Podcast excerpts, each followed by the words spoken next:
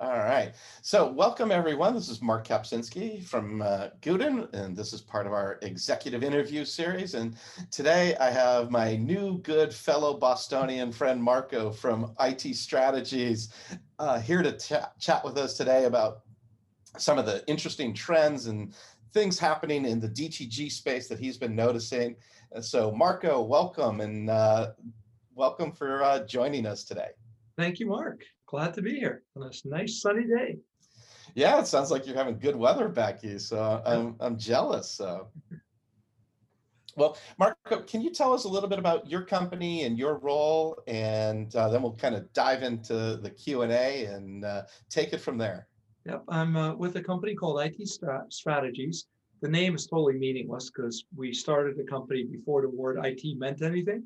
It was supposed to be imaging technology, or and then we thought, you know, by the time we retire, print will be gone, so we can't name it that. So we just used the words IT, and it sort of stuck. So anyway, for better or worse, we're with with that name. Um, so our company helps mainly equipment manufacturers. So think of somebody like a Kornit or an Epson or Canon or HP or whoever develop their next generation of digital printers.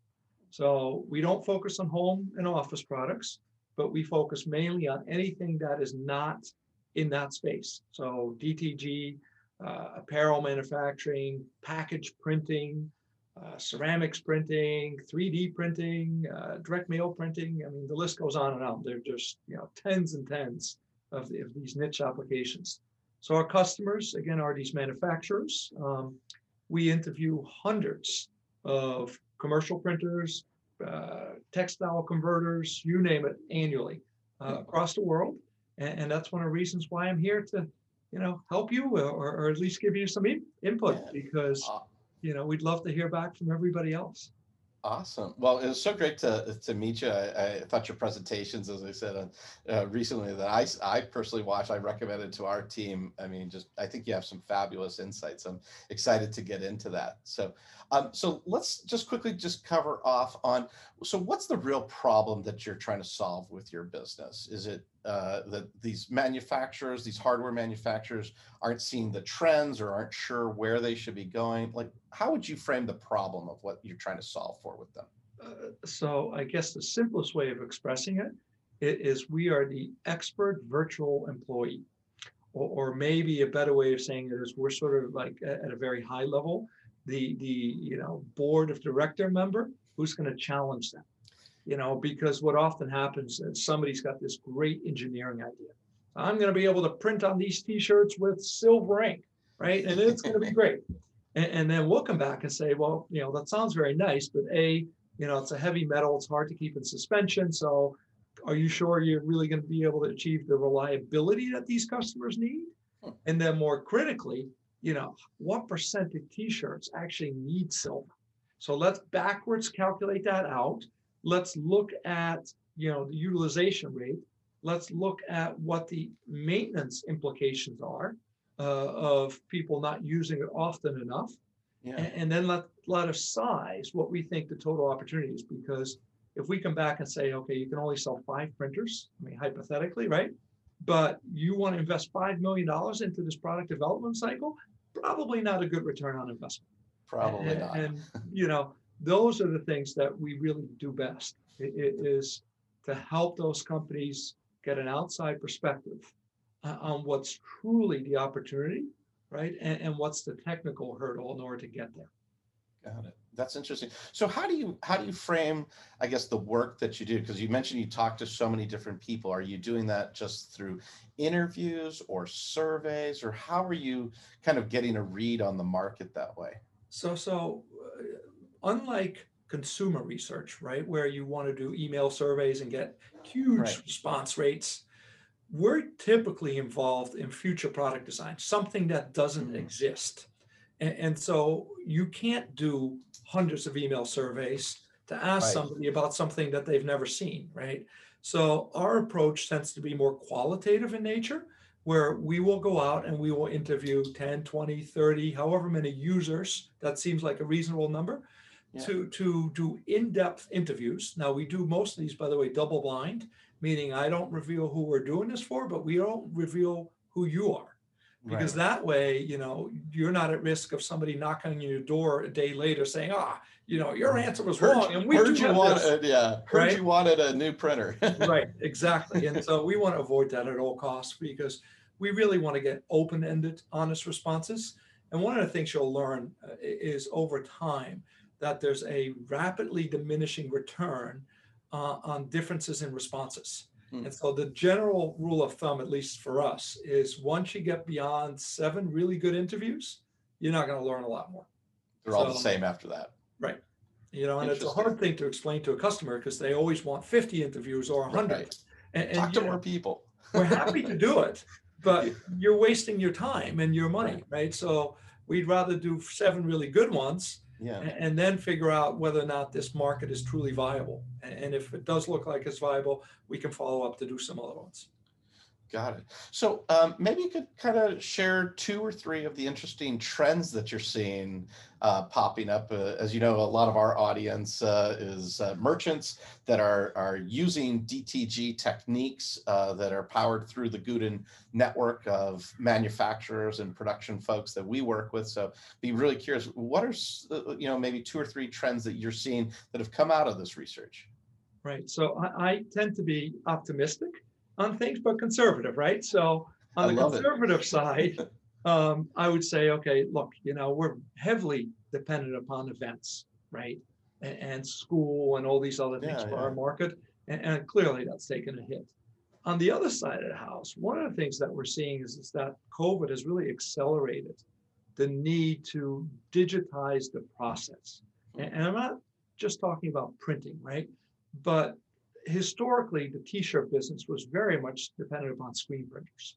And these screen printers were, for lack of a better word, the good old boys, right? That they probably started in college, made it into a business, and, and they're awesome members of society because they support all the local charities, they're restaurants, right? And they're the guy or the woman, right? Where you go to. What's happened is during COVID, nobody wants to talk to you, right? Oh, I don't want to be near you. Yeah, we'll do a Zoom call, but I'm not going to be near you. And Right. so that that relationship has started to fray a little bit, right? And, and it's really hard for these guys because many of them never became very digital, right?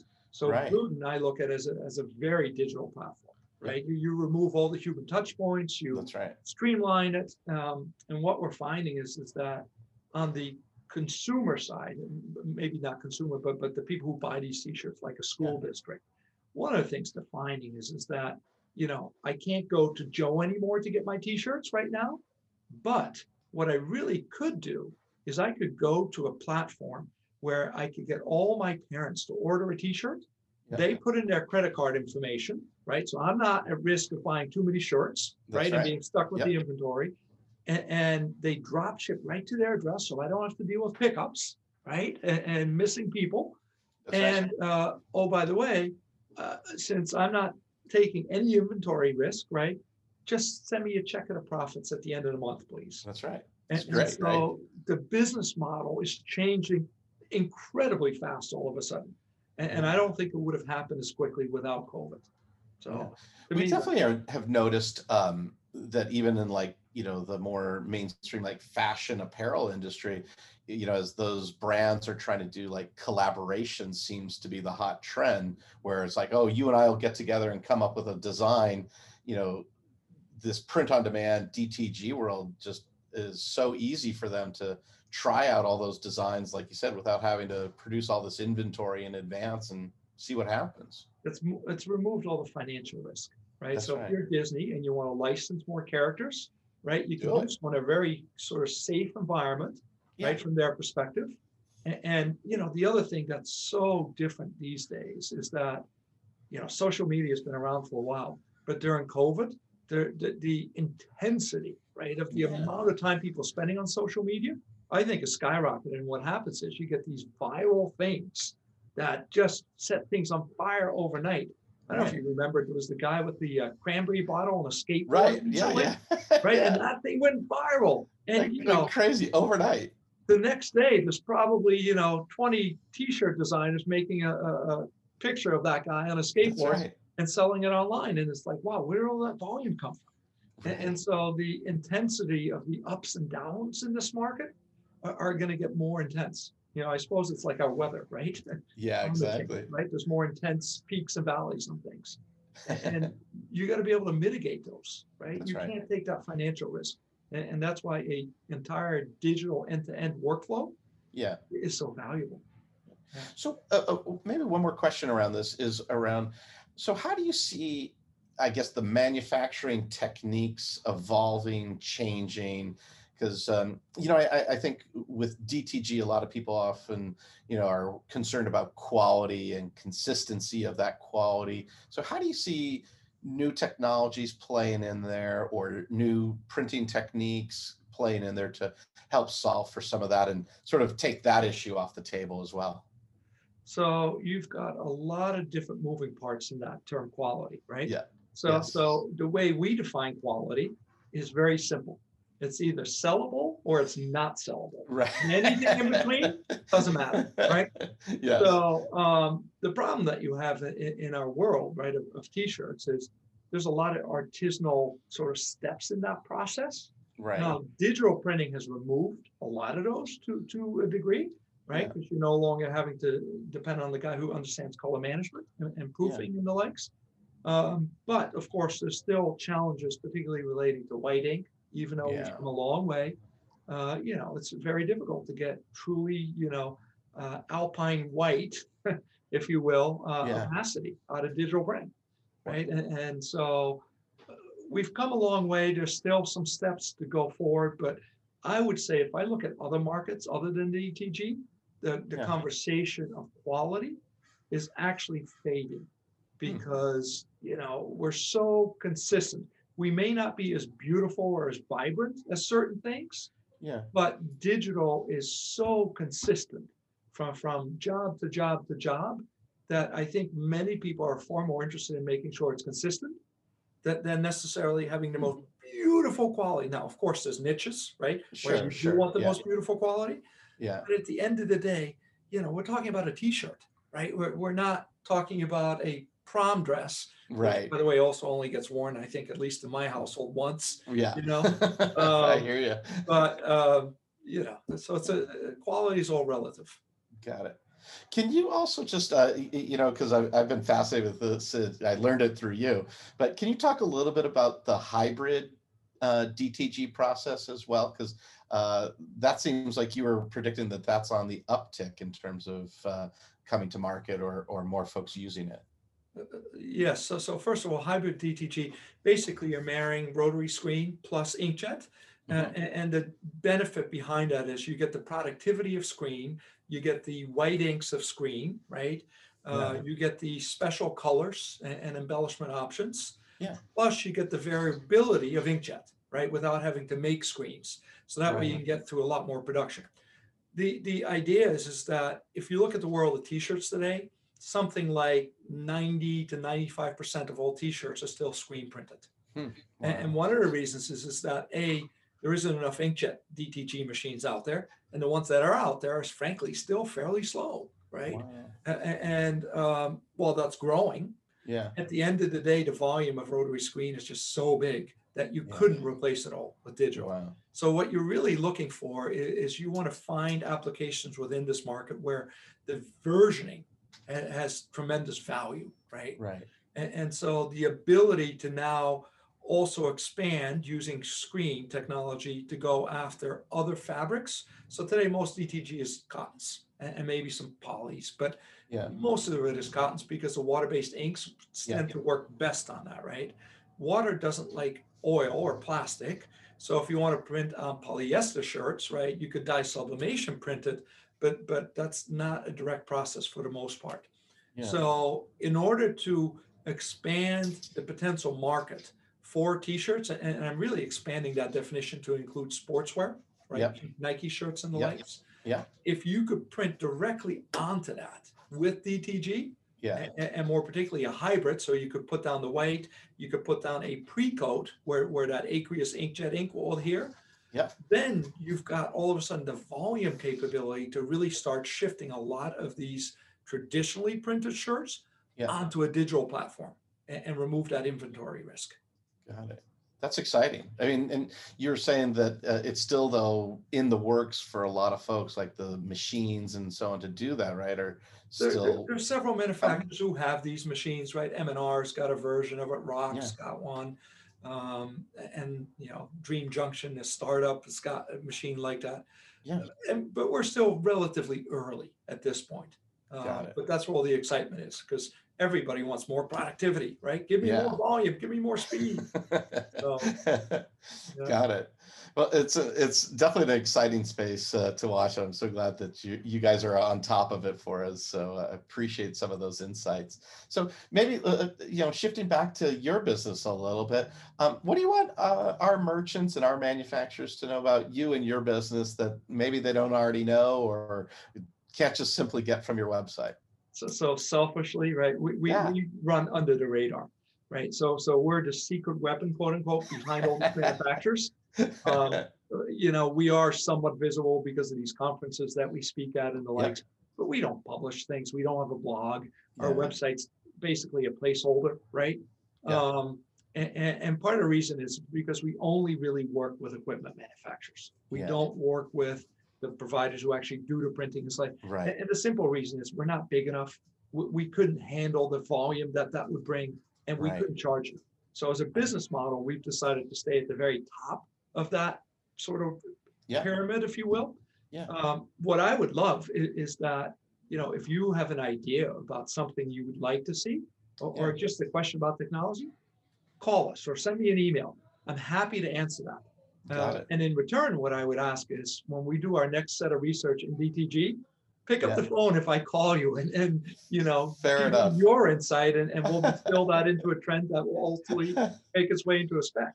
Well, uh, I think that's terrific. And like, I know even just for Gooten, like with our customer base, always understanding like the differences in the techniques, you know, we always get different questions about, you know, how is this being printed versus that? And uh, the more that I think we can demystify what happens in the, you know, broader DTG space or, or print on demand terminology, because I think everyone thinks it's like everything's just done one way and it's like your color laser printer at home and magically a shirt comes out. But uh, there's a lot more to it. And I even know like our operations team always reminds us that uh, and reminds our customers that, you know, like it's not so much printing that first shirt, it's how, you know, how's that last shirt off the, you know, the second shift coming out, you know? Right. And, and how are you folding that and packaging it and shipping? it? Right, Oh my right. Yeah. Stuff you can't really automate very easily. That's right. That's right. Well, so it sounds like uh, you know one of my questions I always like to ask is how can we help you? So it sounds like if we share some trends and requests with you, and just ensure that we pick up your phone call on surveys uh, and interviews, uh, that could be the best way we can help you. Absolutely. Yeah, that would be great.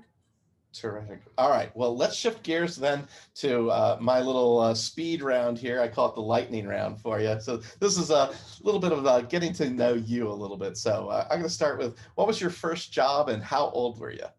Oh my God. So where do you want to start? I feel like Bugs Bunny, you know, this is my life. Uh, so I suppose technically my first job was washing cars, right, for our neighbors kind of thing. But my first real job was working for a company that has since been sold about 10 different times, but I was tracking uh, fax paper imports. That was thermal paper out of Japan. Wow. Very boring, but it gave me an appreciation for data and, and how you could basically make data suit your story, right? Got it. So Wow, that's a, that's a good one. Yeah, Uh, for all the uh, millennials and Gen Zs out there that don't know what a fax machine, we'll have to have a separate conversation Right. about that later. um, all right, so uh, uh, what was what's your favorite restaurant and what city is it in? Well, I, I'm biased, right? So I, I'm from Boston, and, and uh, my it. favorite restaurant is actually a As a- restaurant Aquitaine. What is it called? Aquatine. So it's a French word, Aquitaine.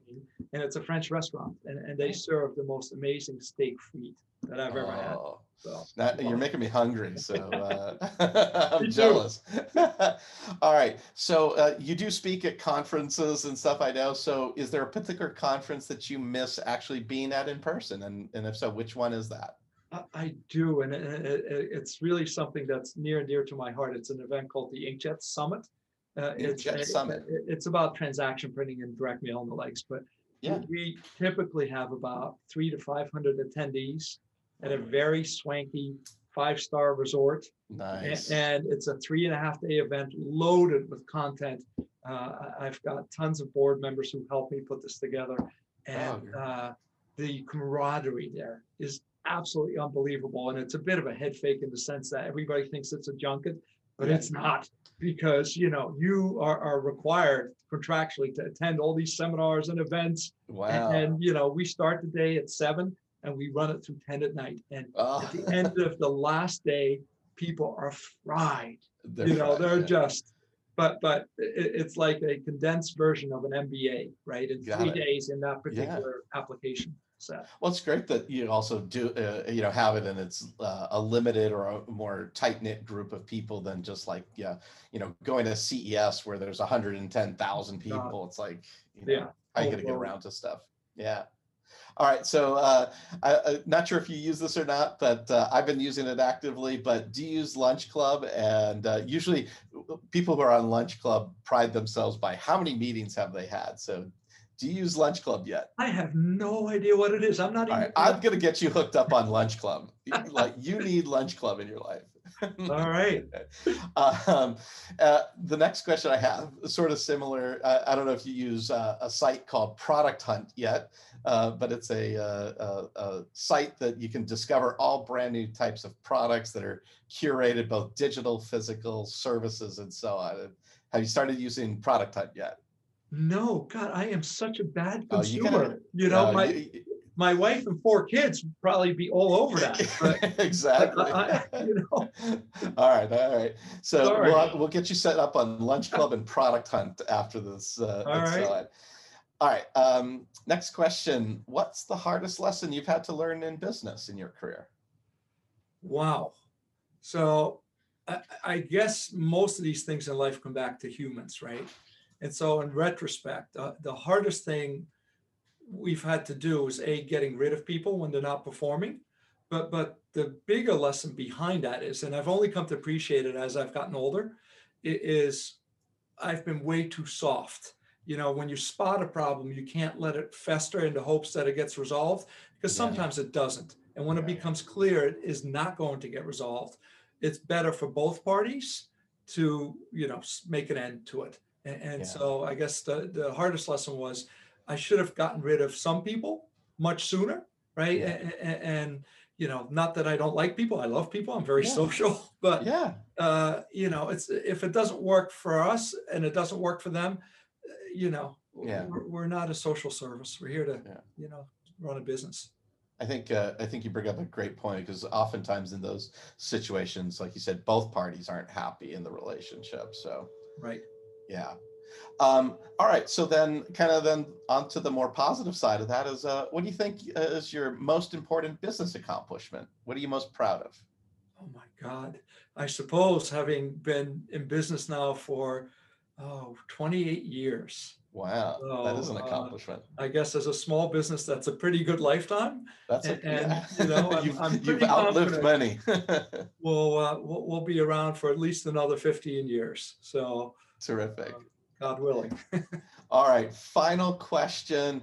Um, if you could meet one person, they can be dead or alive, uh, who would that be and why? Uh, so maybe this is slightly unusual. It's not a famous person, but my wife's great grandfather started a paper mill back in the 1800s. Wow. And apparently he ran a hell of a business. And he was truly a civic character, very involved, you know, back in the heyday of paper mills. Wow. And- Where, and- where do you know where it was located? Like, Yes, it was, was it in the south uh, or something? Or? No, it was in Holyoke, Massachusetts. Oh wow. Okay. And the company name is still around. It's been sold, I'm sure, like 20 times over. Yeah. yeah.